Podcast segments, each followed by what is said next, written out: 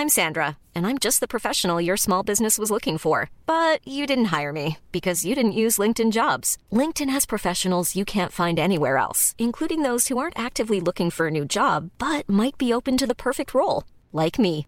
In a given month, over 70% of LinkedIn users don't visit other leading job sites. So if you're not looking on LinkedIn, you'll miss out on great candidates like Sandra. Start hiring professionals like a professional. Post your free job on linkedin.com/people today. Salut Fab. Co- comment tu vas? Je vais bien. je vais très bien. Ouais. ouais, ouais, je vais très bien.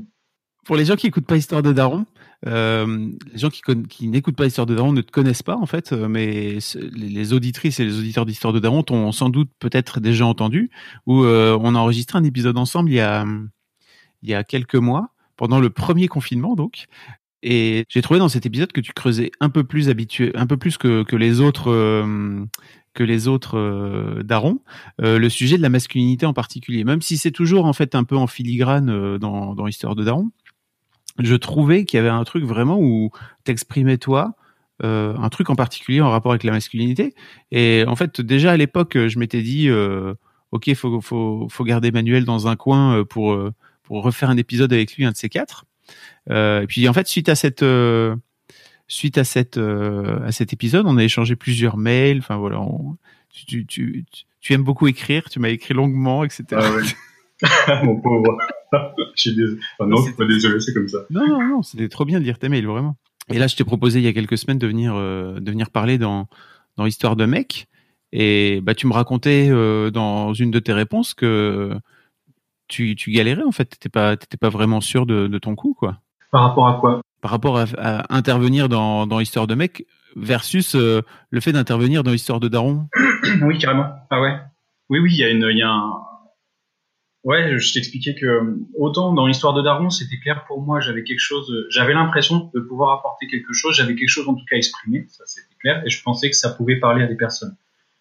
Euh, en plus de moi me faire du bien de l'exprimer. Et là, vraiment, pour euh, histoire de, mec, là, parler de masculinité, je suis. Euh... J'ai pas l'impression que ça me pose problème, parce que je suis là, après tout. Mais euh, je, je- vraiment, je, c'est très flou pour moi, c'est, très euh, vaporeux. J'ai du mal à, à, trouver un point d'accroche qui me parle dans la masculinité. Enfin, ce que j'essaie de t'expliquer tout à l'heure, euh, je me vis pas. euh, autant j'ai conscience qu'on baigne dans un contexte et tout un tas de choses qui font qu'on imprègne la masculinité comme étant une certaine chose, un certain savoir-être, savoir-faire ou je ne sais quoi, et que j'ai intégré, j'ai intégré euh, certains stéréotypes parce qu'on est, voilà, on grandit dans une société qui nous imprègne, mais euh, mais je me définis pas euh, fondamentalement euh, par le masculin. Je me suis jamais défini comme ça. Je me définis en tant que moi, quoi. Enfin, euh, je suis moi, je suis dans le, dans je sais pas comment exprimer, ça plus clairement. C'est pas.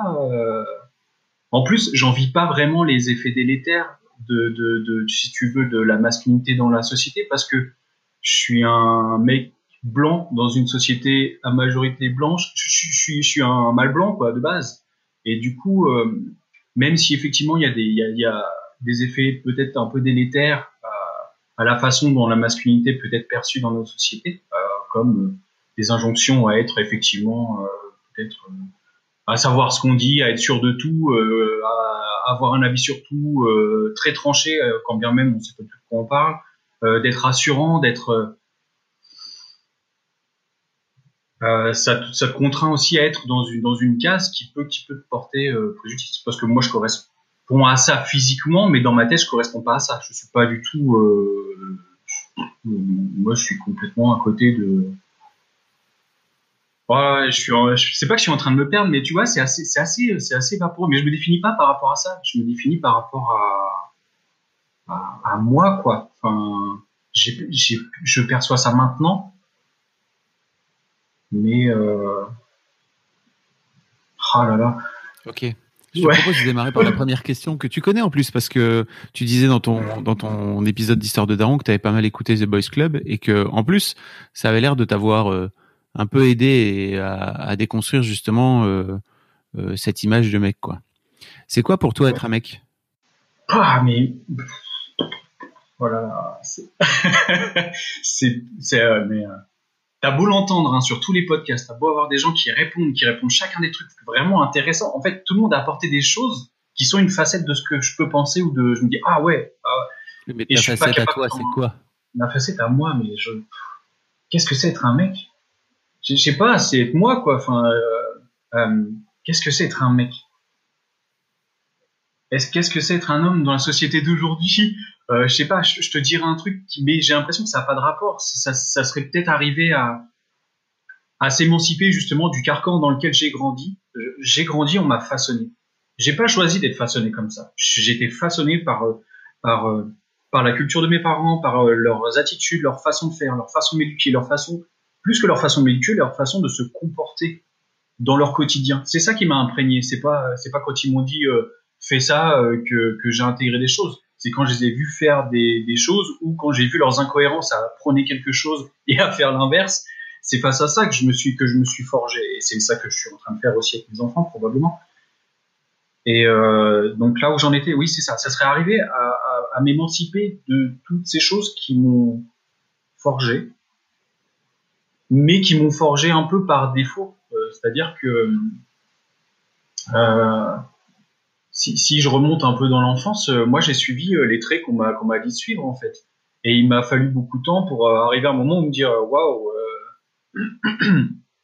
toute cette tout ce malaise, toute cette colère que j'envoie, est-ce que est-ce que ça serait pas parce qu'en fait on vend des choses que pertinemment je, ressens que c'est pas ça, c'est pas ça. Très tôt on dit il faut trouver un travail, il va falloir que tu trouves un travail. Ah Mais est-ce que c'est si important de trouver un travail? Déjà c'est quoi un travail? Pourquoi on trouverait pas quelque chose qu'on aime faire? Tu vois? Et, et, tous ces petits machins-là se superposent, s'empilent les uns les autres. En plus de ça, on a une société qui est quand même, euh, comment dire, euh, qui était plus, qui, qui est très euh, imprégnante en termes de communication. On a quand même des énormes organes privés qui, qui sont, euh, qui sont des acteurs de la communication de notre société, et que leur but c'est de vendre des choses.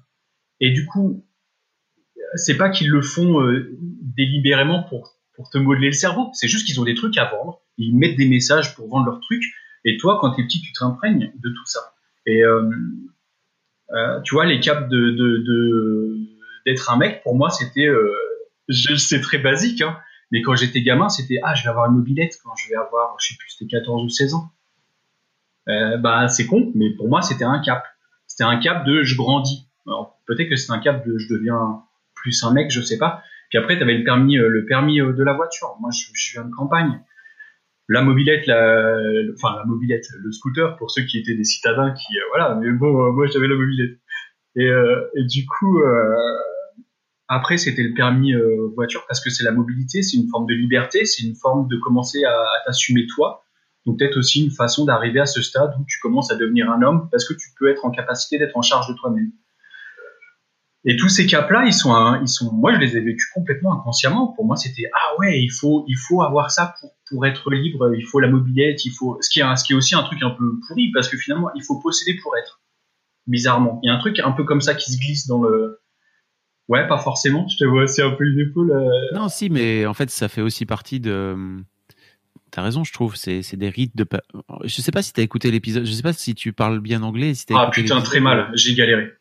Je te coupe, excuse-moi, mais ouais. Non, non, mais voilà, l'épisode avec euh, Jerry Hyde, donc, euh, mais effectivement, il était tout en anglais, donc c'était chiant si tu parles pas bien anglais.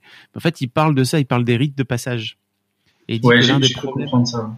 de la de la masculinité aujourd'hui, c'est que il y a plus de rites de passage. Là où auparavant, on t'amenait sur un chemin où on te disait, bah, en fait, voilà, tu vas devenir un homme, quoi. Euh, le truc de base, c'était euh, tu pouvais, alors c'est complètement fucked up, mais en même temps ça marchait aussi, c'est-à-dire que ton père pouvait t'amener euh, voir une prostituée euh, et te dire non mais c'était un truc qui existait, ton père ou un adulte, enfin en tout cas une figure adulte qui t'amenait euh, voir une prostituée pour euh, pour te dire bah bah voilà en fait tu vas devenir un homme. Là aujourd'hui ce passage-là n'existe plus, en tout cas euh, sociétalement, il n'y a plus un truc. Ou alors, euh, je sais pas trop si tu l'as fait parce que non, t'es plus jeune que moi, mais il y avait le service militaire, tu sais, pour les mecs. Ah non, je suis juste après. je l'ai pas fait. Vrai, qui était un vrai rite de passage, euh, qui te disait, ok, en fait, tu rentres dans, dans, un, dans une phase de ta vie adulte. Euh, là où aujourd'hui, en fait, euh, ça, c'est beaucoup plus flou, tu vois, les frontières entre, euh, entre tout ça. as parlé de plein de choses, hein, tu sais. Bon, je, me doutais que tu allais sortir des trucs parce que forcément tu allais sortir des trucs, mais l'un des trucs sur lesquels je voulais revenir avec toi, c'est que tu as dit que tu avais, avais, du malaise et de la colère en toi. Ouais. Euh, et que tu comprenais pas pourquoi tu avais ce malaise et cette colère en toi. Euh, comment elle se. Donc, déjà, c'était quand? C'était quand tu étais plus jeune, c'est ça? Ouais, ouais, ouais. Ce... Enfin, je, je suis pas une personne en colère et en, en malaise permanent, mais j'ai souvent senti cette espèce de, de truc dans le bide où quand tu ressens une injustice ou quelque chose que tu ressens comme profondément injuste et d'avoir d'être dépossédé de ta capacité à agir sur, sur ces trucs injustes. Et du coup, tu es dans une colère qui te fige sur toi-même et qui bouffe au lieu et, et on t'apprend pas à utiliser cette colère pour te lancer euh, pour te lancer sur autre chose, tu vois? Parce que finalement, euh, si c'est peut-être très prétentieux ce que je veux dire, mais j'essaie de faire un travail sur moi là-dessus depuis un depuis un moment, mais sans être accompagné, sans rien. Donc j'observe je suis la phase d'observation est très très longue quand t'as pas de, de, de quelqu'un qui, qui, te regarde et qui dit tiens, qui pointe le doigt sur les endroits où, où tourner ton regard. Et euh, j'ai remarqué que la colère est hyper puissante, ça c'est clair.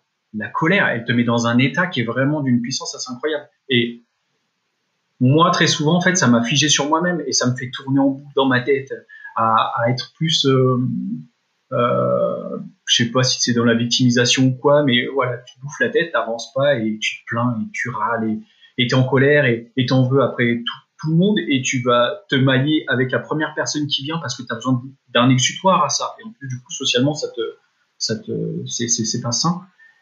Et, et, et, dans le même temps, il y a des fois où la colère est porteuse. Euh, ma compagne m'a incité à courir, euh, enfin m'a incité, non, elle m'a inscrit à un trail qui faisait 40 euh, bornes avec je sais pas combien de mètres de dénivelé. Et du coup, j'ai dit ouais, c'est chouette et je vais le faire. Et euh, oui, c'est un virage, mais je vais, je vais revenir. j'ai pas perdu mon fil. mais je, trouve que c'est intéressant. Ouais, et je me suis rendu compte que quand je m'entraînais, euh, donc je me suis entraîné à courir. Hein, moi, il a bien fallu. Tu courais pas Non. J'ai couru quoi J'ai couru rien du tout. T'es passé de rien du tout à un trail de 40 bornes. ouais, ouais, ouais. Non, alors j'exagère, je sais pas, pas beaucoup, hein, mais ça devait être 37 km et euh, il y avait euh, oui, ça va. 2500 mètres de dénivelé positif et négatif, un truc assez. non, mais c'est rigolo. Après, je veux dire, tu t'inscris un truc comme ça, c'est pas grave si tu finis pas, tu peux au moins essayer. Après. Euh... Attends deux secondes, parce que souvent tu digresses, et en fait j'adore quand tu digresses, mais j'aimerais bien comprendre.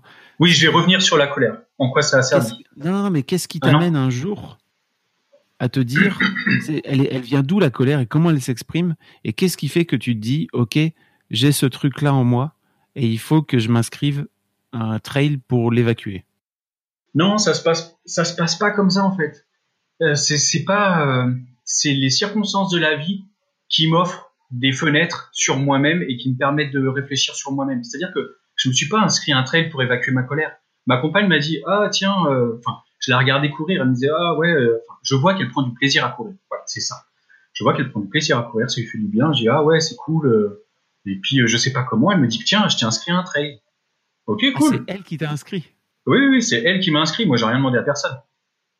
Elle est rigolote. Et du coup, elle est rigolote. Mais c'est génial, on a une relation. Elle me permet de grandir aussi, tu vois, en des trucs comme ça. donc, je m'inscris à, enfin, je m'inscris. Elle m'a inscrit à trail.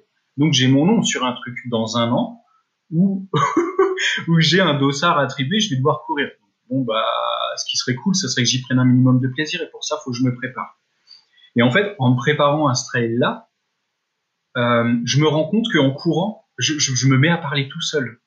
Je, je parle le, la marche, la course, et on va revenir vers, euh, désolé, mais j'y pense, mais tu vois, euh, Ben Mazoué, que tu as eu aussi, qui a fait un album, euh, je sais plus quelle chanson où il parle de courir marcher. Quand je marche, ça s'appelle. Ouais, c'est, euh, oui, bah voilà. bon, voilà, ça, quand, quand, je marche donc. Et moi, ça me parle vachement parce que en fait, j'ai l'habitude quand je marche, le, le, la marche et la course à pied me font libérer euh, mon mental. Je me mets à réfléchir en roue libre. Je sais pas si c'est mon corps atteint un certain niveau de fatigue qui fait que tout d'un coup les, les, les, les grands manteaux lâchent et je réfléchis en roue libre. Et j'ai fait des retours en arrière sur mon enfance en courant. C'est très étonnant, mais euh, c'est comme ça que je l'ai vécu, où je me dis, waouh, oh, putain, mais en fait, ça se trouve, parce que j'en ai aucune certitude, euh, à tel moment, euh, en courant, j'ai pensé à tel moment de, ma, de mon enfance qui fait que ça, c'est un verrou que, que je me suis créé et que j'ai aujourd'hui. Bon, bref. Donc quand je cours, ça me, ça me, ça me, ça me lâche en fait, ça me détend et ça me permet de réfléchir euh, plus tranquillement. Et en fait, euh, donc pour revenir sur la colère, je me rends compte que il y a des fois où j'apprends des trucs où voilà, je suis dans une, comment dire, dans un, dans une énergie de colère. Je suis dans une énergie de colère et je me rends compte que la course me permet déjà d'évacuer ça. Et je me rends compte que je peux utiliser cette colère pour courir plus vite ou plus longtemps ou avec ou en étant plus concentré, bizarrement. Euh, j'adore courir quand il fait des temps pourris. J'adore courir quand il pleut, quand il neige, quand il y a du vent, quand il y a du brouillard, quand je suis dans des conditions vraiment de merde. Et en fait, ça me contraint. J'ai l'impression ou ça me réconforte, ça me contraint à être sur moi-même comme si j'étais dans un cocon. Et ça me permet de me rassembler, d'avoir une meilleure concentration. Et du coup, quand je suis en colère, je me mets à courir, je pars sur mon élan. Et c'est ça que je voulais dire, c'est que la colère peut te porter. Elle peut te porter aussi bien physiquement que que sur une réflexion ou sur agir. Mais si elle peut te porter aussi si tu as un objectif. C'est-à-dire que si tu es dépossédé de tout, que tu es dans ta tête, que tu ne sais pas quoi faire, que tu n'as pas d'objectif, tu ne peux pas utiliser ta colère pour t'emmener quelque part. Tu ne sais pas où aller.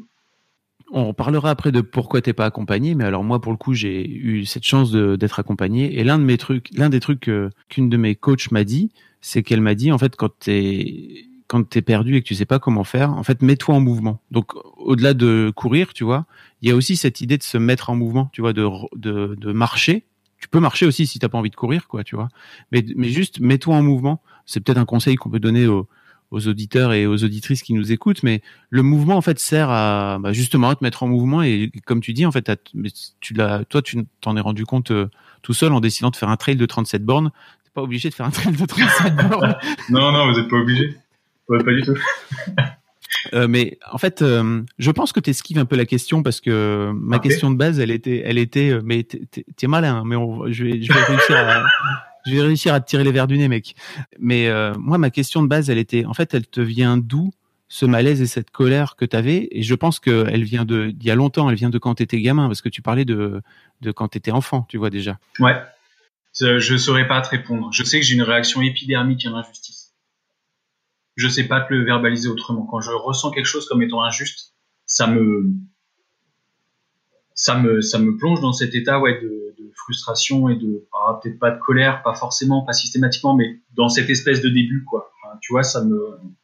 Après, te dire euh, à quoi ça remonte dans l'enfance, je sais pas, je, je, je, je sais pas. Franchement. Euh, Est-ce qu'il y a des aspects qui soient liés au fait que tu sois un mec et que tu as peut-être dû ou faire ou dire ou agir euh, de telle ou telle façon parce que tu te sentais un peu obligé en tant que mec et qui ont pu te mettre mal à l'aise après coup euh, Ouais, ben là je pense à.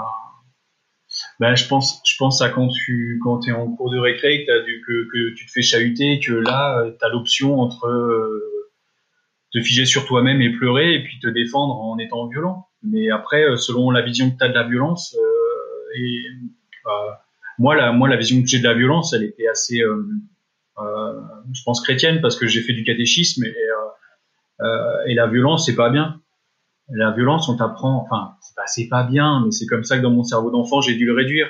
C'est que euh, la violence, euh, la violence, c'est pas, non, c'est pas présenté comme un, comme un aspect, euh, comme, un, comme un aspect, comment dire, dans la religion, c'est pas bien quoi la violence. J'arrive pas à l'exprimer différemment. Mais du coup, du coup, ça te dépossède de ça. Ça te dépossède de ça vu que euh, si tu es violent, ça veut dire que tu vas être quelqu'un de pas bien, que tu vas faire mal.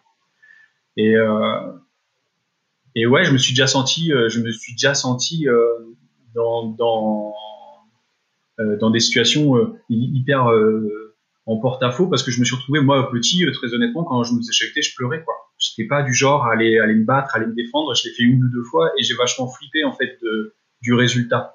C'est-à-dire du résultat sur moi-même parce que quand tu te mets en colère, tu as quand même tendance à perdre pied. Quand, quand, tu te mets en colère et que tu commences à être violent, tu, enfin, c'est, c'est, c'est, c'est épidermique quoi. C'est, tu vois, tu, tu, euh, enfin, j'ai l'impression que c'est facile de perdre pied dans la violence et, et de, de, de, de, de se réduire à ce mouvement. Euh, on donne, je redonne, on te redonne plus fort, tu redonnes plus fort, tu vois, de, de sombrer dans ce mécanisme-là. En plus d'être mauvais, puisque moi j'avais intégré que, euh, que, que, euh, la violence, c'est pas bien. Euh, donc ça, ça m'a mis, en porte-à-faux. Et puis d'autant plus que moi, j'ai aussi peur, quoi, de la violence des autres. Enfin, je suis quelqu'un de normal. Quand tu vois quelqu'un en face de toi qui est en train de briller dans ses yeux, est-ce que je suis prêt à, à faire pareil, à faire pareil et puis ça n'a pas de limite Ou est-ce que je dis, ou est-ce que bah, quand t'es enfant, tu pleures ou tu essaies de te défendre, tu t'en vas, tu, tu vois, c'est des situations qui sont pas évidentes. Après, c'est des situations, pardon, que d'enfants, c'est bah, des formes d'initiation aussi, parce que malgré tout, la violence, elle est là. Elle est là en moi, elle est là chez les autres. Et euh, c'est pareil, c'est un truc que j'ai jamais appris à faire, mais euh,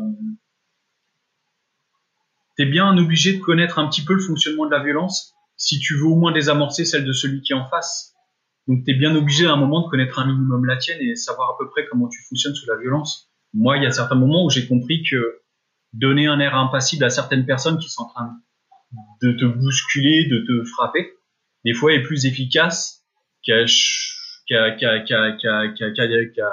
comment dire qu'à se recroqueviller sur soi en disant non non ou tu vois.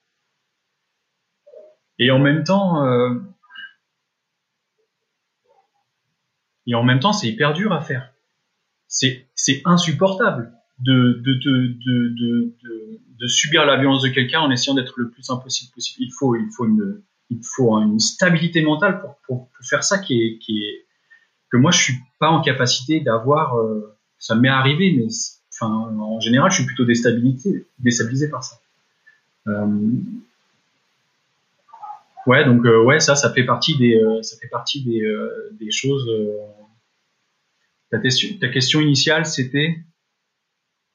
C'était est-ce qu'il y a des choses qui m'ont mis en porte-à-faux euh, dans, dans, dans, dans, la masculinité euh, C'était ça? En fait, moi j'ai la sensation, quand on grandit en tant que mec, je sais pas comment tu l'as vécu toi, mais moi j'ai, je me suis retrouvé à faire ou à agir ou à dire des choses où je me disais euh, ah mais moi j'ai pas du tout envie de faire ça, mais comme c'est ça qu'on attend en tant, de moi en tant que mec. Ouais. J'ai un souvenir qui me revient. Ouais. Ok, vas-y. Euh, excuse-moi, euh, ouais, donc, donc je coupe, mais j'ai un souvenir qui me revient, effectivement. J'ai un souvenir de. Euh, on était, on était un groupe de deux, trois potes, et euh, ça devait être au collège. Et tu vois, on est sorti avec, on est sorti chacun avec, il y avait deux copines, on était deux potes. On est chacun sorti avec une. Et lui, et lui, pardon, je rigole, c'est, mais c'est, c'est, c'est un rire, mais c'est, c'est même pas drôle, quoi. Mais et lui, cet enfoiré décide de la lourder sans aucune raison, juste parce que c'est rigolo. Et moi, comme un gros crétin, je l'ai suivi. J'ai fait pareil. Alors que dans mes tripes, je savais que ce que j'étais en train de faire me parlait pas. Dans mes tripes, je, me suis juste conformé par mimétisme, me dire, hey, ce mec-là, il fait ça, ça doit être cool, alors je fais pareil. Sauf que j'ai largué une nana que, que j'aimais beaucoup, en plus, mais c'est tellement débile. Enfin, après, c'est des trucs d'enfants, hein, c'est des trucs au collège. Euh, enfin, je dis c'est des trucs d'enfants, on sait jamais les répercussions que ça peut avoir, mais, euh, voilà, j'ai suivi bêtement un comportement qui avait l'air cool, masculin, tu vois. Le masculin, c'est aussi le mec qui est cool, tu vois. Si tu fais un truc débile mais que c'est cool, alors c'est cool. Mais au fond de toi, tu sens ce truc qui gratte et tu dis non, mais non, mais euh, c'est pas cool en fait. Si ça se fait au détriment de quelqu'un, c'est pas cool. Petit break rapide parce que j'ai besoin de vous. Je viens de lancer une grande enquête afin de savoir un peu mieux qui écoute mes podcasts, combien d'épisodes, dans quelles conditions, etc., etc. C'est très important pour moi. Alors si vous pouviez prendre cinq minutes, soit en même temps qu'en écoutant l'épisode, soit à la fin de celui-ci pour remplir ce questionnaire, ça me serait très utile. Je vous mets comme d'habitude le lien dans les notes de l'épisode. Un immense merci à vous. Hiring for your small business? If you're not looking for professionals on LinkedIn, you're looking in the wrong place. That's like looking for your car keys in a fish tank. LinkedIn helps you hire professionals you can't find anywhere else, even those who aren't actively searching for a new job but might be open to the perfect role. In a given month, over 70% of LinkedIn users don't even visit other leading job sites. So start looking in the right place. With LinkedIn, you can hire professionals like a professional. Post your free job on linkedin.com slash people today. J'allais te dire, même au lycée, en fait, le nombre de mecs euh, qui qui ont leur copine et en fait qui face à face à leurs potes euh, font style ah non mais moi elle m'intéresse pas et tout. Enfin, je sais pas comment si tu as vécu des situations comme ça mais moi j'avais des potes autour de moi qui se comportaient euh, comme des connards, sans doute comme des en plus comme des gros canards avec leur meuf quand ils étaient que tous les deux, tu vois, et normal hein, parce qu'en fait en vrai ils étaient amoureux. Et dès que la meuf avait le dos tourné, vis-à-vis de leurs potes, il y avait un côté non non moi, moi ça va. Ça, oui, bah, on a tous vécu cette espèce d'ambivalence. Ah, c'est une connerie en même temps, tu vois. C'est, oui, je suis d'accord. Typiquement des trucs qui sont liés à la masculinité et à, en fait, montre pas tes émotions, quoi, tu vois. Ouais, mais alors moi pas trop parce que j'ai toujours été un peu. Euh, je me suis, en tout cas, je me suis toujours senti un peu en décalage dans ma vie. C'est-à-dire que euh, moi, je suis issu de souche paysanne. Je suis arrivé dans une école euh, urbaine, enfin urbaine, on va dire une ville quoi, une ville, je sais pas, il y a peut-être 10 000 habitants. Moi, je venais d'un village où on était 500 pélos dans le bled. Et du coup, comment dire, les, les, les, les gamins avec qui j'étais, on se retrouvait éclatés dans un collège qui est beaucoup plus grand je me retrouve essentiellement avec des personnes que je connais pas. Et déjà étant petit, je, sais pas pourquoi, je me sentais déjà en décalage. Moi, il y avait une espèce de mitage entre deux personnes. Il y avait euh, un, blond beau gosse cool euh, qui avait de l'argent et un mec un peu plus rocailleux, euh, brun, dur à la vie, qui avait des antécédents assez compliqués. Il y avait cette espèce de scission que j'ai retenue dans, ce cours de récré. Et moi, aucun des deux blocs me, me plaisait en fait. au milieu de ça, il y avait tout un tas de gens hein, qui naviguaient entre ça, qu'on n'avait rien à battre. Mais moi, j'avais identifié clairement, c'est comme s'il y avait une polarisation et qu'il fallait choisir et que bah, moi en fait j'en avais rien à faire donc euh, il n'y avait pas de raison de choisir bref et donc après tout, au long de ma scolarité en fait j'ai souvent déjà changé d'établissement j'ai fait des choix qui m'ont emmené dans des établissements. Très souvent je ne connaissais personne. Et je me suis retrouvé de plus en plus euh, je sais pas pourquoi mais par affinité euh, par affinité je me retrouvais avec des gens qui n'étaient pas de mon milieu. C'est pas très grave c'est comme ça mais ça a créé un décalage que je n'ai pas identifié tout de suite. C'est-à-dire que je me suis beaucoup retrouvé avec des enfants euh, euh, plus de familles plus aisées, avec un, une culture plus grande, plus large, qui, qui, qui m'intéressait parce que je trouvais ça génial, j'apprenais plein de trucs.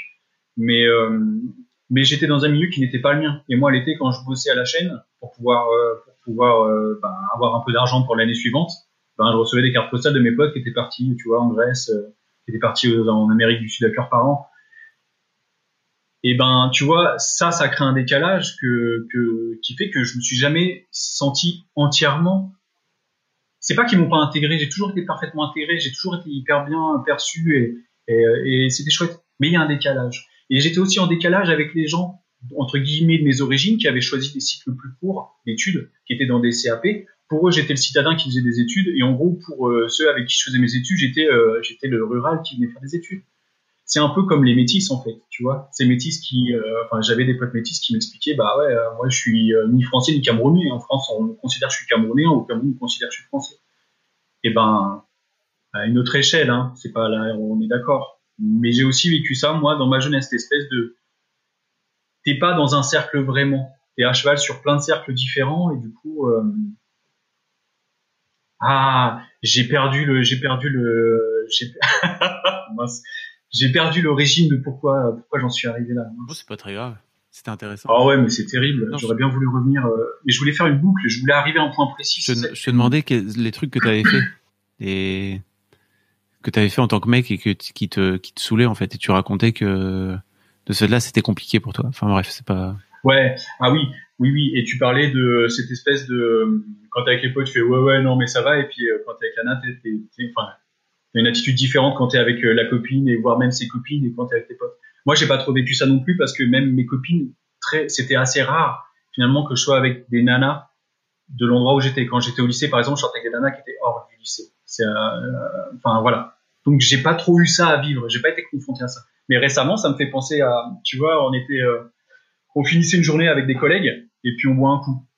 Et du coup, euh, du coup, il y en a un qui avait fait un superbe alcool parce qu'il va chercher euh, sa plante là-haut dans les montagnes qui creuse à la pioche. Enfin bref, un truc euh, top. Et à un moment, je dis bon bah moi les gars, j'y vais.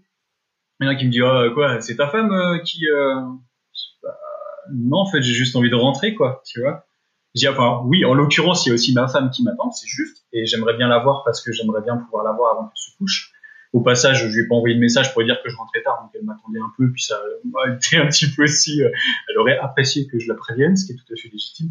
Mais tu vois, il y a ça, quoi. Il y a, ce côté, euh, j'ai pas à me défendre de quoi que ce soit, j'ai juste envie de rentrer. C'est pas nécessairement ma femme. Moi, je vis très bien le fait euh, d'être ici, mais je vis aussi très bien le fait que j'ai envie de rentrer, et ça dépend pas d'une personne extérieure.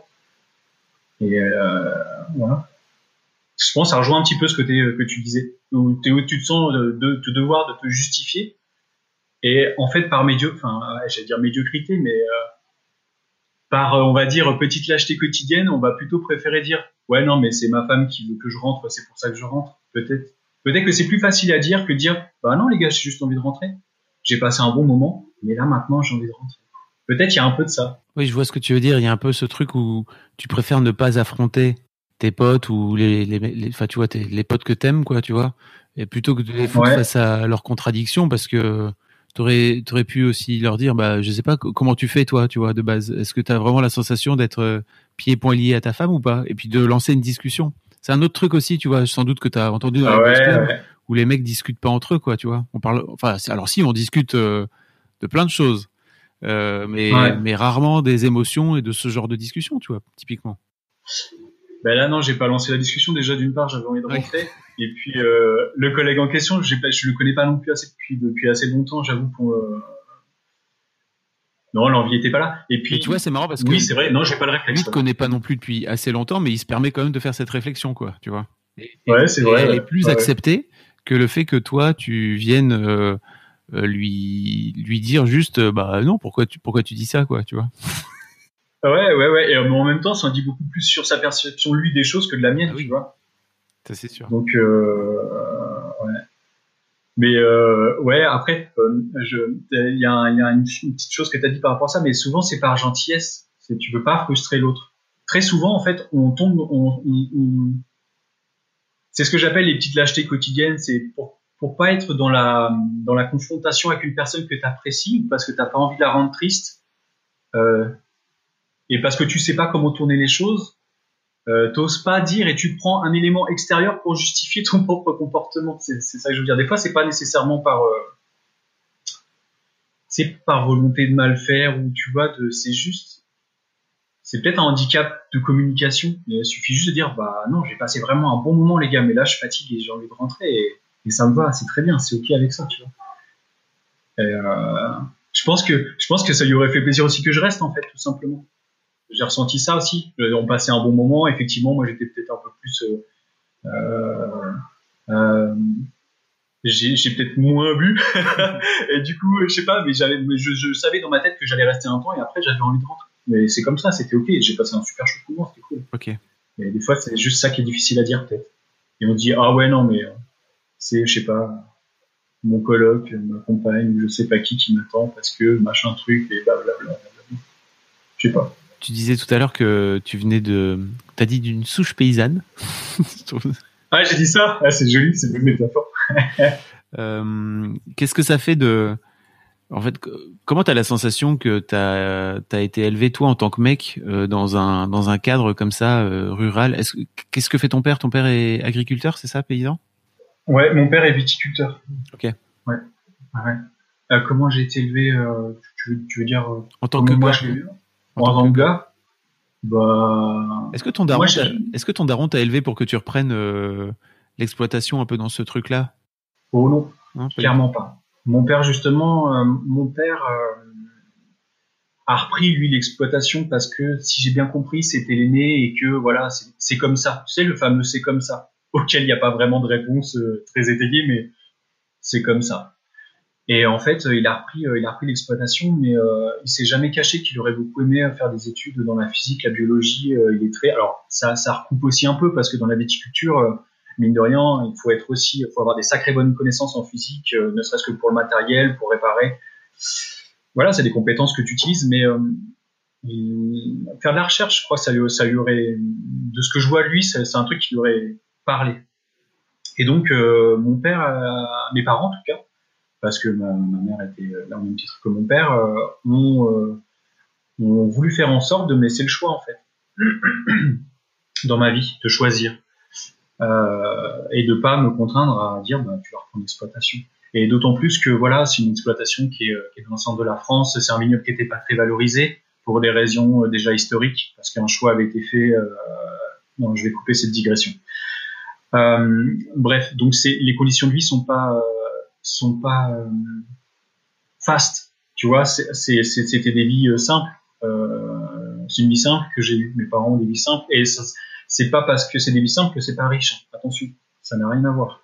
Rien ne s'exclut jamais. C'est-à-dire, ouais.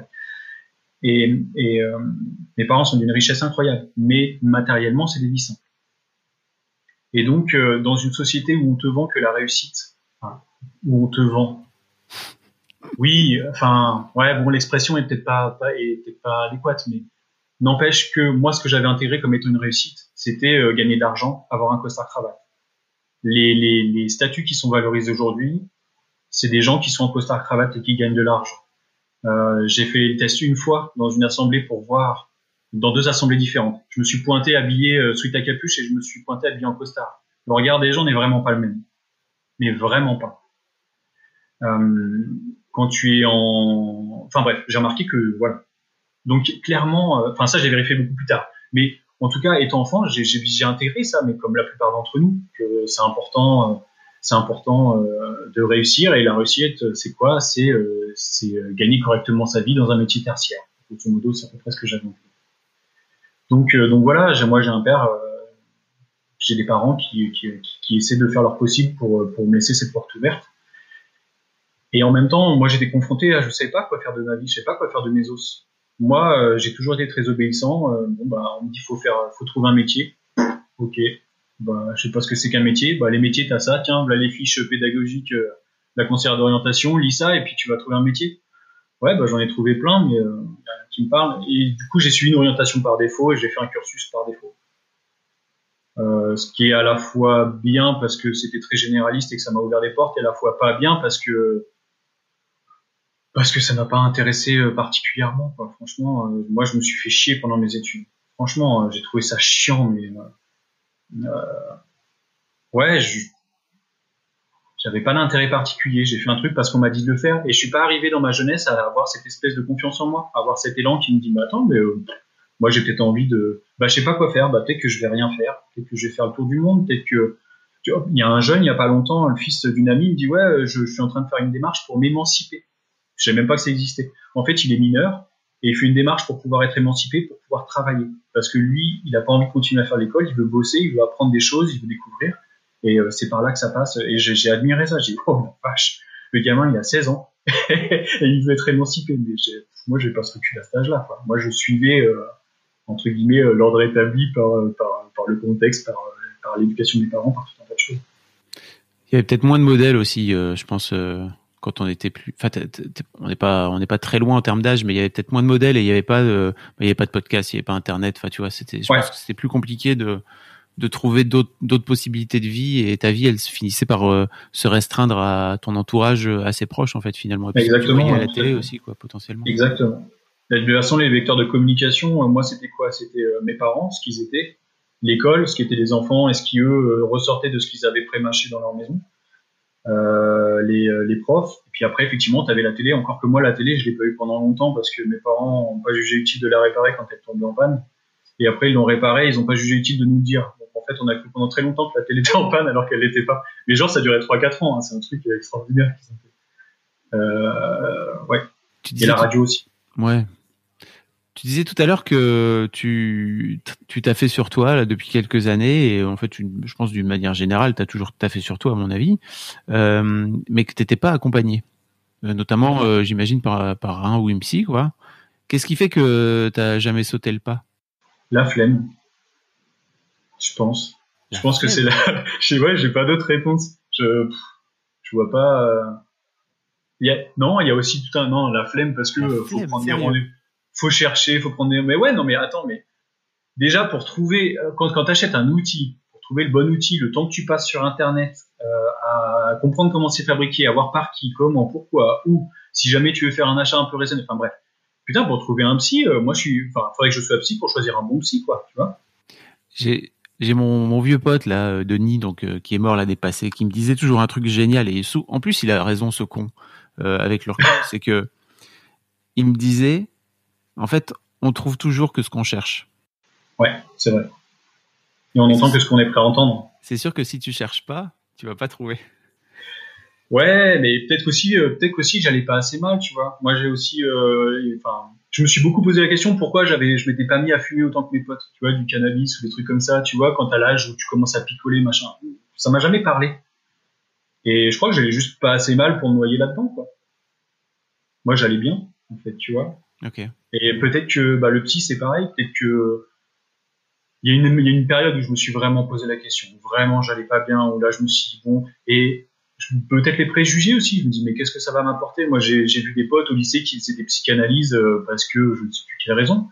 Et franchement, je les ai pas vus ressortir euh, transformés, quoi. Moi, j'ai revu des personnes dire, ah ouais, c'est génial, je comprends trop de trucs, euh, c'est fou. Mais après, ok, c'est génial de constater plein de choses et de comprendre certaines mécaniques, mais t'en fais quoi? Et j'avais pas le sentiment que les petits ou alors j'étais pas en capacité de comprendre ce que ça pouvait amener, tout simplement, tu vois. Euh, parce qu'aujourd'hui, euh, quand je comprends des choses en écoutant des podcasts, en l'occurrence, comme tu dis, parce qu'on a quand même euh, autant Internet et les moyens de communication sont une gigantesque bibliothèque bordélique où il n'y a rien de rangé, il n'y a rien d'ordre alphabétique, c'est un merdier incroyable. N'empêche qu'il y a tout. Et si tu es prêt à chercher, tu peux trouver des trucs intéressants. Et moi, en écoutant notamment certains de tes podcasts, euh, ça m'a aidé à, à, avoir des clés de compréhension sur certains trucs sur lesquels je butais. Et euh, je sais pas, euh, ouais, peut-être la flemme, tu vois, peut-être que si ça m'avait été servi sur un plateau, qu'on m'avait dit tiens, je t'ai inscrit chez un psy, vas-y, et eh ben peut-être que j'y serais allé, que j'aurais découvert. Mais euh, peut-être que ça fait aussi partie des défauts de mon éducation en fait. Peut-être que si tu ne fais pas quelque chose, tu ne prends pas le risque d'être déçu. Euh, je vais essayer de développer. Moi, étant enfant, j'étais beaucoup, j'étais bon à l'école. J'étais parmi les premiers. J'ai beaucoup eu par contre sur mes bulletins notes, c'est des peut mieux faire. Euh, j'ai pas d'autres exemples. Et le peut mieux faire, ça c'est un truc qui m'a tué. Je sais pas t'expliquer pourquoi. Mais le peut mieux faire, c'est comme si on disait ouais, voilà. Et putain, mais t'as fourni des efforts, tu vois. Ça, y a rien qui mérite un putain de peut mieux faire, tu vois. Peut-être que bah non, peut-être que je peux pas mieux faire. Et il y a un moment, j'ai eu l'impression dans ma scolarité, je me suis dit bah finalement. Euh, si tu dans le, tiers du haut, on attend beaucoup de toi et en fait tu vas décevoir si tu y arrives pas. Et on te considère pas du coup. Et finalement peut-être qu'en en faisant moins, on n'attend rien de toi. Et du coup tu risques pas de décevoir. Mais c'est valable aussi pour toi-même. C'est-à-dire que moi j'ai une espèce de peur de l'échec qui est très ancrée alors que pourtant je fais énormément de choses. Je fais énormément de choses et je ne vois que le mauvais côté. Je, vois que ce qui va pas dans les choses que j'ai faites. Ce qui fait que je, je crois que je ne suis pas bon ou que je ne fais pas bien alors que c'est le cas. Euh, mais pour revenir donc, euh, si j'ai cette peur de l'échec euh, pas mal ancrée, et en fait,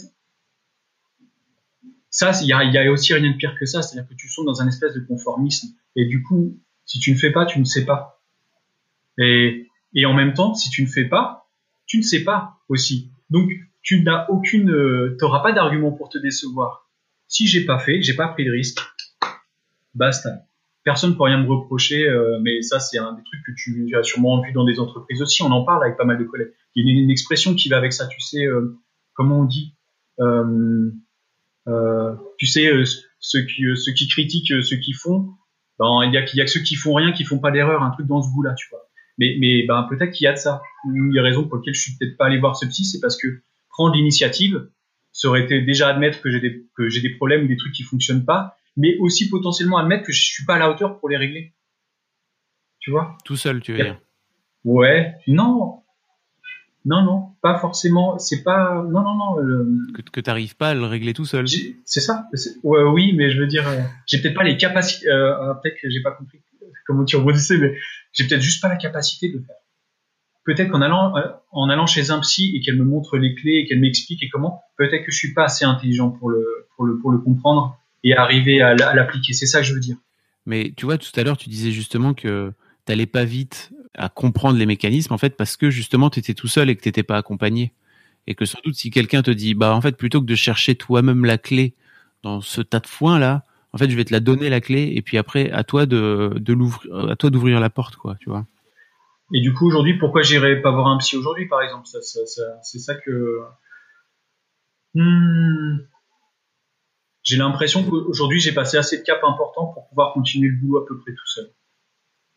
C'est euh, c'est peut-être prétentieux, j'en sais rien, mais en fait euh, déjà je me relance très souvent, je fais des reconversions professionnelles, je suis encore dans une reconversion professionnelle, j'ai un objectif qui me demande beaucoup d'énergie, beaucoup d'attention, beaucoup d'efforts aussi physiques et, euh, et ben et ben voilà, c'est à côté en fait. Je, je suis pas prêt à consacrer du temps à ça. En fait, je veux pas te pousser à aller voir un psy, hein, mais c'est juste, tu sais, non, non, il y, a, un grand truc, il y a un grand truc qui fait que les mecs, euh, les mecs ne demandent pas d'aide d'une manière générale, tu vois. Ouais, ouais, c'est vrai. Et, en fait, c'est un, enfin voilà, c'est un vrai truc. Et je cherchais à creuser un peu chez toi euh, s'il y avait un peu de ça, tu vois. Il y a un peu ce truc de, bah, c'est dur de demander de l'aide en fait quand t'es un mec parce qu'on t'apprend pas à demander de l'aide, on t'apprend à te démerder tout seul. On t'apprend à, on t'apprend à prendre sur toi et on t'apprend à serrer la, à serrer les dents et à avancer. Et plutôt qu'à te dire, bah en fait peut-être que je pourrais aller chercher de l'aide.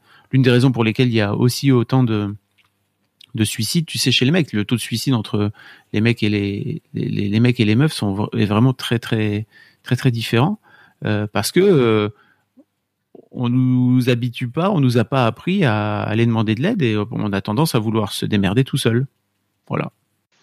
Ouais, il y a peut-être aussi des facteurs aggravants du fait que les mecs aussi sont, sont portés vers la puissance et qu'il y en a plus qui portent des armes et c'est plus facile de se quicker quand tu portes une arme, peut-être aussi, je sais pas. Sans doute, ouais. Ouais. Euh, ouais. Non, je savais pas en tout cas que les hommes étaient plus, euh, plus. Euh... Mais euh, tu vois, il y a aussi, il y a aussi. Euh, après, moi, j'assume hein, le point de vue que je vais amener, mais je, je pense que la société telle qu'elle est a aussi, euh, par son mécanisme, supprimé beaucoup de choses qui existaient peut-être auparavant, de plus communautariste. Je sais pas si le mot est très adéquat, mais en tout cas de vie un peu en tribu où tu as une transmission justement des savoirs. Moi, il y a des choses qui m'ont été transmises par mon grand-père parce que parce qu'il m'a emmené en vacances ou ce genre de choses. Mais parce que le grand-père, il habitait juste à côté de la maison familiale et aujourd'hui, je pense que quand tu as des grands-parents qui sont bah puis aussi on a des modes de vie qui font qu'on s'est éclaté sur le territoire quoi, tu vois. Moi, je suis loin de mes parents aujourd'hui. Euh, il y a des y a des gens qui ont, qui ont, des vies euh, qui sont éclatées sur la planète quoi, mine de rien. Et ça ça implique que t'as plus la même les mêmes rapports sociaux, la même transmission il y a plein de choses qui jouent, les, réseaux sociaux aussi, mine de rien. Euh, je vais peut-être dire un truc casse-gueule, mais on dit que ça crée du lien. Ben non, ça crée pas du lien, je suis désolé. Tu rajoutes un intermédiaire entre toi et une personne. Alors, non, c'est pas que ça crée pas du lien, mais ça crée pas le même lien. On voit bien, euh, alors c'est pareil, c'est casse-gueule, mais je pense que tu prends une troupe de gens, tu les mets sur Twitter, ils ont, euh, ils ont, ils ont tout en commun. Je suis sûr qu'ils vont trouver un moyen pour se mailler sur un bout de détail à la con alors que tu les mets dans un bar autour d'un verre, je suis quasiment certain que les rapports seraient tout à fait les mêmes. Ne serait-ce que parce que humainement, on n'est pas dans la confrontation par nature.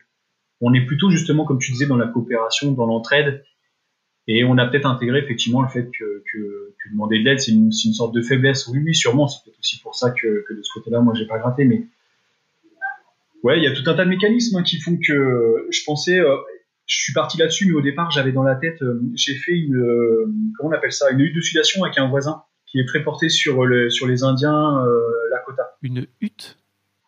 Ouais, une hutte de sudation. De sudation, d'accord. Ouais, c'était, ouais, tu vois ce que c'est? Non, mais vas-y, explique.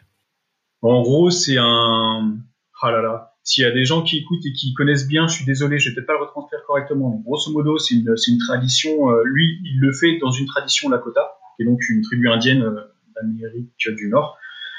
Et euh, en gros, tu es dans une hutte assez basse euh, qui est couverte de peau. Euh, et en fait, au milieu, tu as une espèce de foyer dans lequel tu mets des, des pierres, des pierres, des pierres, comment on appelle ça, des pierres ponces. Okay. Près de la chaleur, c'est comme un, un sonar, un, un sonar, ouais. je sais plus. Ouais, un sonar. ouais, voilà. Sauf que c'est, c'est comme, ben en fait, c'est, je, je, crois, si je dis pas de bêtises, qu'il y avait des rites de passage justement, de transmission qui étaient faites autour de ces de sudation. Le symbole de la hutte de sudation, c'est le ventre de la mer, et euh, il y a un truc comme ça. Et c'est une expérience, waouh, c'est franchement c'est une chouette expérience. Bon, avec le confinement, c'est la merde pour pouvoir refaire ça. Enfin, c'est même pas le confinement, c'est avec le sanitairement. Tu peux pas te réunir à 8 dans une, dans une hutte dans les conditions actuelles, mais j'adorerais pouvoir en faire là c'est dommage, là, il y a de la neige en hiver, se retrouver en pagne dehors dans la neige, euh, il y, a moyen que ce soit une belle expérience. Mais euh, tout ça pour dire que, bah, tu vois, euh, c'est comme si finalement on s'était un peu dépossédé nous-mêmes dans nos sociétés de notre capacité à transmettre à. C'est-à-dire que la société le fait pour toi, tu laisses tes enfants en face à tout un tas de trucs face auxquels ils sont pas en capacité de d'intégrer quoi Et peut-être que avant, mais j'en suis pas sûr, mais en tout cas, il y a certaines communautés humaines qui, euh, qui, qui, qui, qui, faisaient une transmission de ça, de l'ancien euh, aux jeunes. Je sais qu'il euh, y a des cercles de transmission de parole d'hommes, de femmes, où justement tu convies des jeunes en adolescence qui sont, je sais pas, à 7-18, avec des hommes qui sont, je sais pas, 70, 50, 40, et chacun parle en fait de son expérience d'homme. Et au moins, t'es pas enfermé dans ta tête avec des schémas.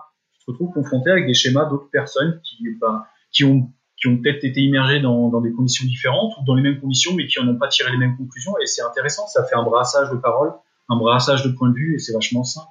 Et peut-être que les mécanismes dans lesquels on, on navigue aujourd'hui font que petit à petit, on s'est dépossédé de ça, de, nos capacités à transmettre et du coup à vraiment éduquer, euh, éduquer nos enfants. C'est quoi le rapport avec la hutte de sudation alors? Parce que vous vous êtes retrouvés entre mecs, c'est ça, à 8 euh, dans la hutte? Ok. Ouais, à l'époque, je sais plus, on était peut-être même 12-13. Euh, et en gros, euh, c'est assez. J'en garde un souvenir assez.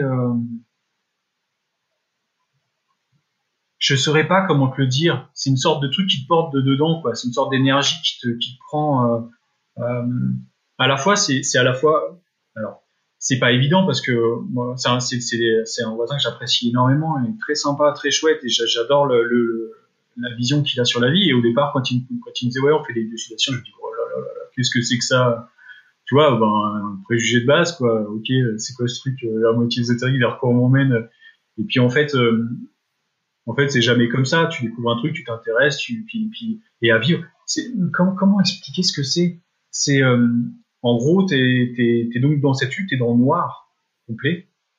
Et t'as une personne qui ramène régulièrement, qui est à l'extérieur, qui va ramener régulièrement des pierres, des pierres euh, dans le foyer à l'intérieur et tu as une alternance de chants, euh, de, de, de paroles. Tu peux prendre la parole euh, librement sur à peu près ce que tu veux. Il y a une, il y a quand même une sorte de, comment dire, côté, il y a un côté un peu sacré, tu vois. Il y a un côté un peu rituel. Avant d'entrer dans la route, tu as, des petits tu peux faire un peu des vœux, euh, des vœux avec des petits sachets dans lesquels tu mets du tabac. Euh, tu as, des notions de points cardinaux, tu as des notions de, de, de, de, la mère terre et du père euh, qui est le tout. Alors tu vois, c'est pareil, c'est très genré, ça encore, mine de rien. Mais tu as, un côté... ce que j'ai vachement aimé, c'est qu'il y a une espèce d'idée de tout. Tu es dans une hutte qui fait un tout, qui lui-même est intégré dans un tout qui est le, je sais pas, la prairie dans laquelle tu te trouves, qui elle-même est intégrée dans un trou qui est, euh, je sais pas, la France, qui elle-même est intégrée dans un trou qui est l'Europe, elle-même sur la planète, elle-même dans l'univers, etc., etc. On est un tout. On est, on est une part euh, intégrante de tout. Vous étiez qu'entre mecs? Ouais, ouais, ouais, ouais, c'était que entre mecs parce que euh, c'est plus facile a priori. Euh, je sais que ça se fait en mixte, mais euh, tout le monde les fait pas en mixte parce qu'a priori la parole est plus facile quand les cercles ne sont pas mixtes. Et d'ailleurs on retrouve ça dans, euh, si je dis pas de bêtises, je crois que j'avais entendu ça dans les mouvements euh, noirs euh, d'Amérique et euh, même dans les mouvements féministes où il y a un moment il y a des gens qui disent non mais non on peut pas, il faut qu'on soit entre guillemets entre ensemble pour pouvoir parler sans, sans, sans personne extérieure qui n'est pas intégrée pour. Euh, enfin, voilà. Et alors, qu'est-ce qui s'est dit Est-ce que vous avez parlé de, de, de votre enfin, de masculinité ou de ce que vous êtes en tant que mec? Non, non, là vraiment, c'était. Euh... Non, non, là, moi, je me suis laissé porter par une ambiance. Euh, il y a un peu de discussion un petit peu avant. Et après, euh, après, quand tu rentres, en fait, c'était essentiellement des chants, euh, des chants Lakota. Donc déjà, moi, je ne pige rien à la langue Lakota. Hein, J'y connais que dalle c'est juste euh, c'était une alternative de chant. Et puis après euh, il y a une sorte on peut dire de maître des cérémonies qui euh, ponctue ces chants par par des déclarations à la nature on va dire à la nature ou à des choses qui lui semblent justes dans le fonctionnement je sais pas l'univers enfin voilà. C'est plus lui qui s'exprime. Après il y a eu un ou deux moments où s'exprimer je, sais même plus ce que j'ai dit. Mais t'es vraiment déjà t'es pas dans un état dans lequel t'es d'habitude. T'es quand même dans une lutte de situation. Il fait une chaleur à crever t'es, euh, t'es, t'es, en, moi j'étais en état euh, complètement de, je saurais pas dire, mais tu vois, tu respires pas, enfin t'es, t'es dans des conditions qui font déjà que il y a un côté un peu magique, un peu mystique, forcément.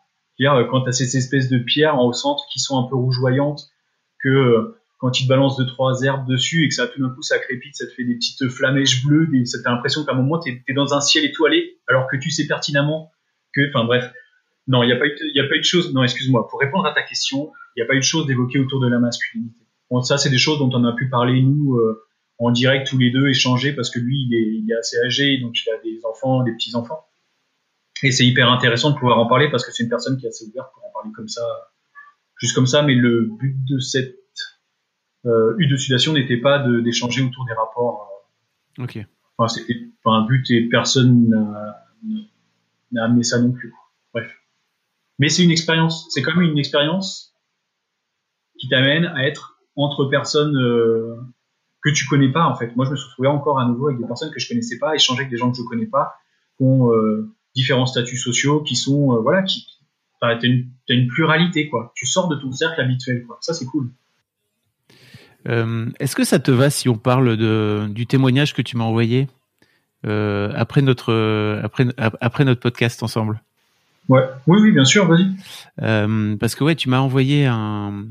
En gros, tu, tu as as parlé à demi mot d'un épisode avec ton fils, parce qu'en fait, tu as deux fils.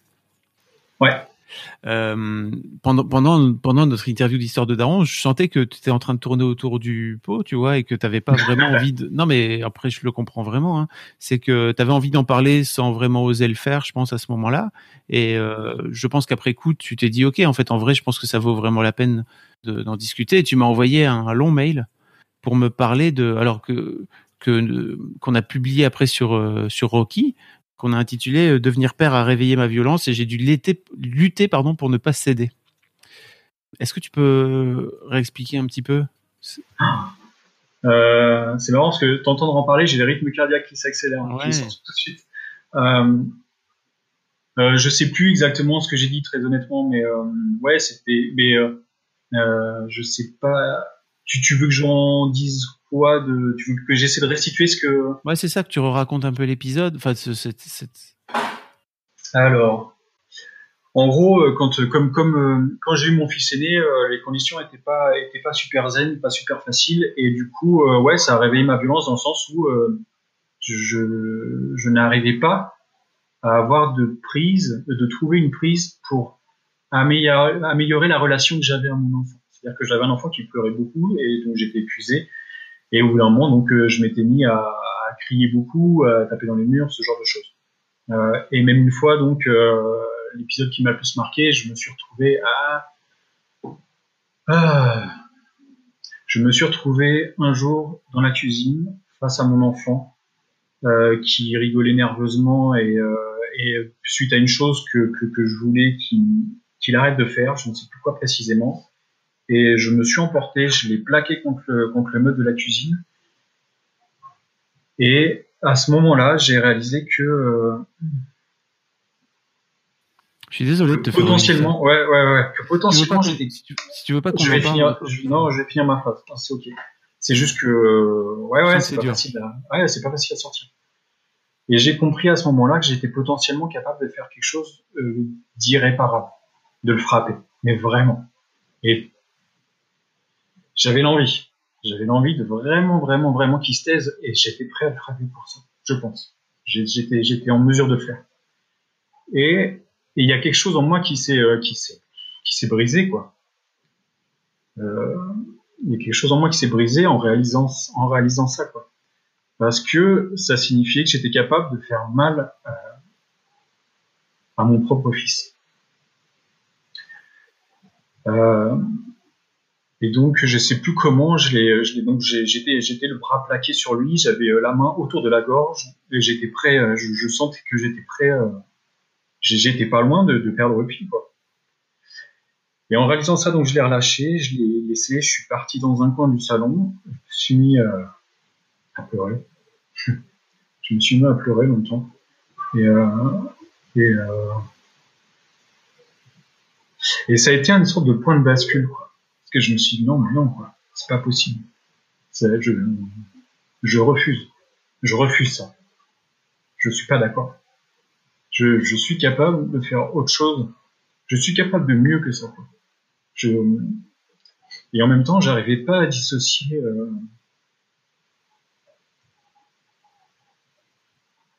je, je, notre relation me mettait dans un état et euh, ni moi ni lui n'étions euh, comment dire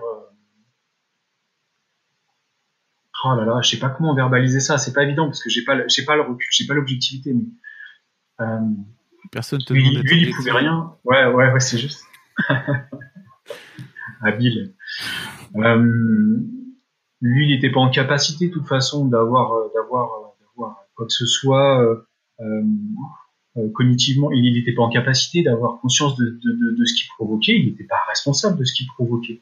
Euh, juste, euh, t'as un enfant qui rit nerveusement, et en face, t'as un parent qui est fatigué, qui a juste besoin de calme, et, qui en fait réagit, euh, réagit, euh, réagit pas de manière que moi je trouve pas adéquate. Mais en tout cas, ce truc a cassé quelque chose dans cette dynamique de, de, de tu vois, de, cris, de pleurs, de cris, de colère. Et y a, je me suis dit non, j'irai pas plus haut. C'est hors de question. C'est hors de question.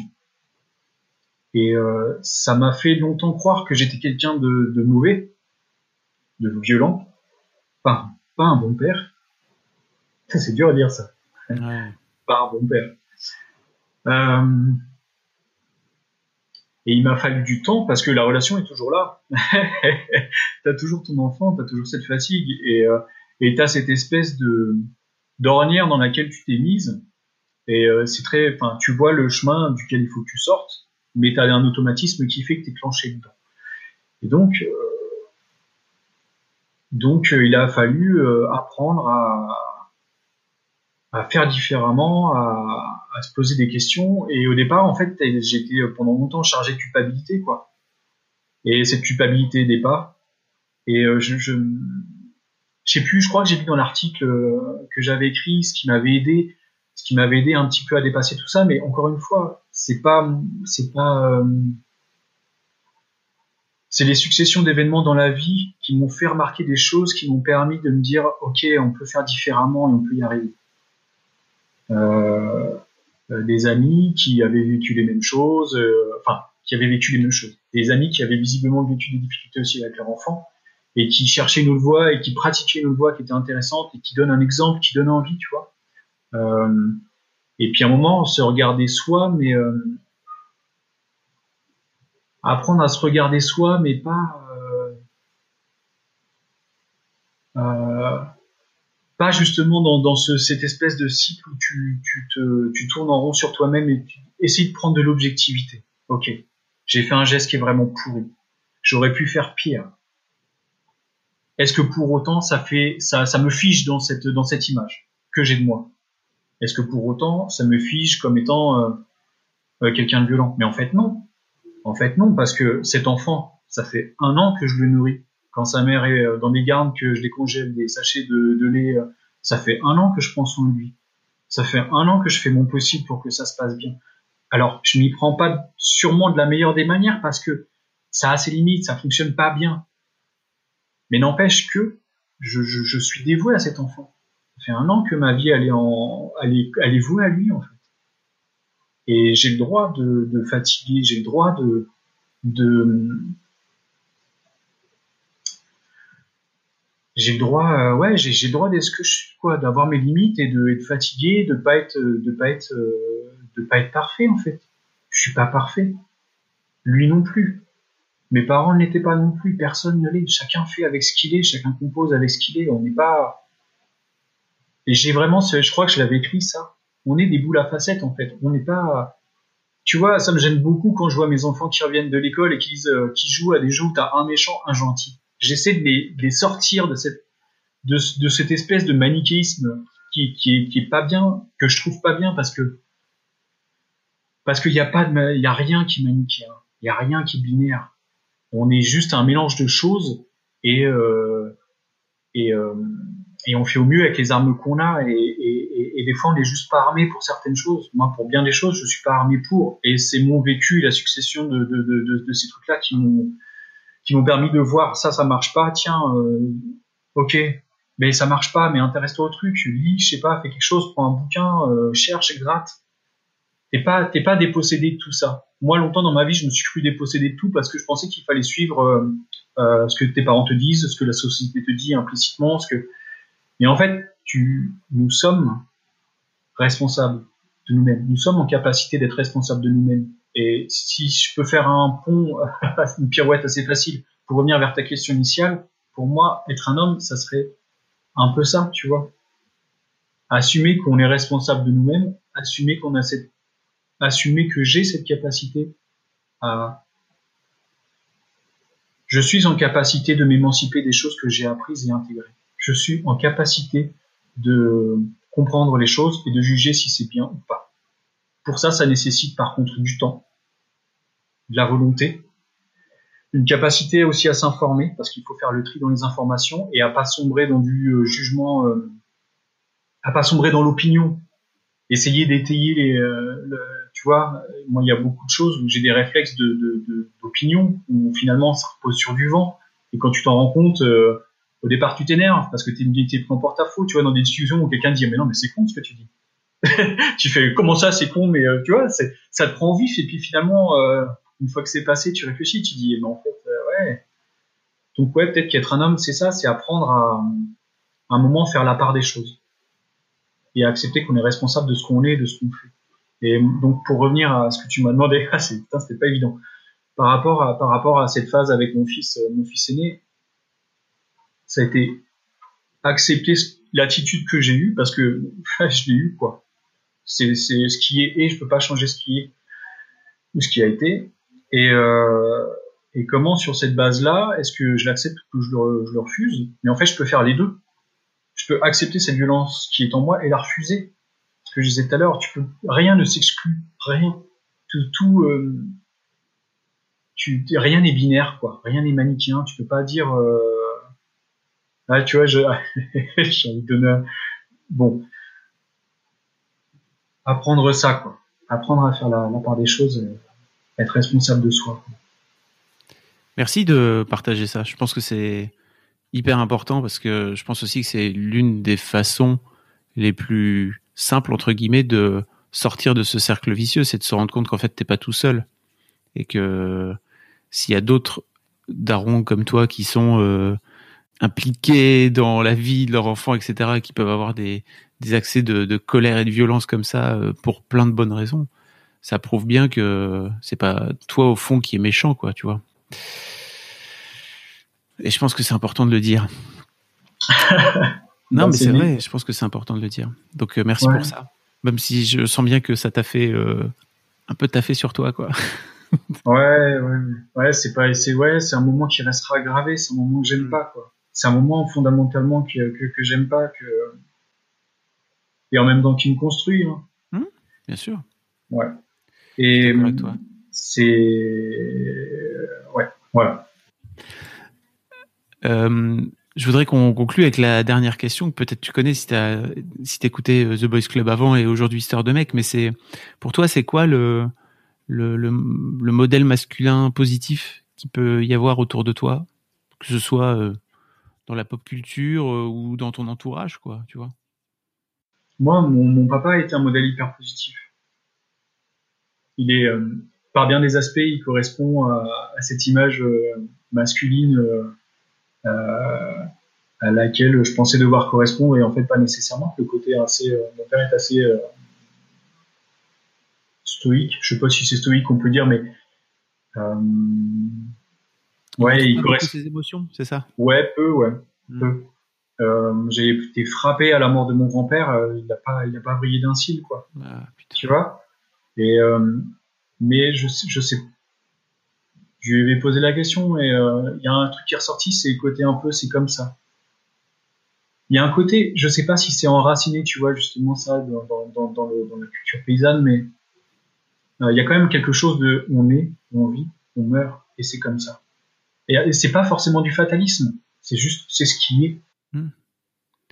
Bah, je pense que quand tu travailles la terre, tu vois, et quand tu travailles les vignes notamment, euh, il y a des je pense qu'il faut faire avec la nature. Tu vois, t'as pas le choix, t'as pas d'autre choix que de faire avec la nature. Donc, à mon avis, ça doit t'ancrer vraiment dans le, dans un, dans une forme de, ouais, de, de, de stoïcisme. Tu sais, le, l'aspect. Euh, bah voilà, les choses sont, sont ce qu'elles sont.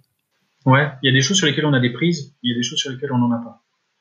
Et effectivement, euh, la mort de mon grand-père, on n'avait pas de prise dessus, quoi. Effectivement.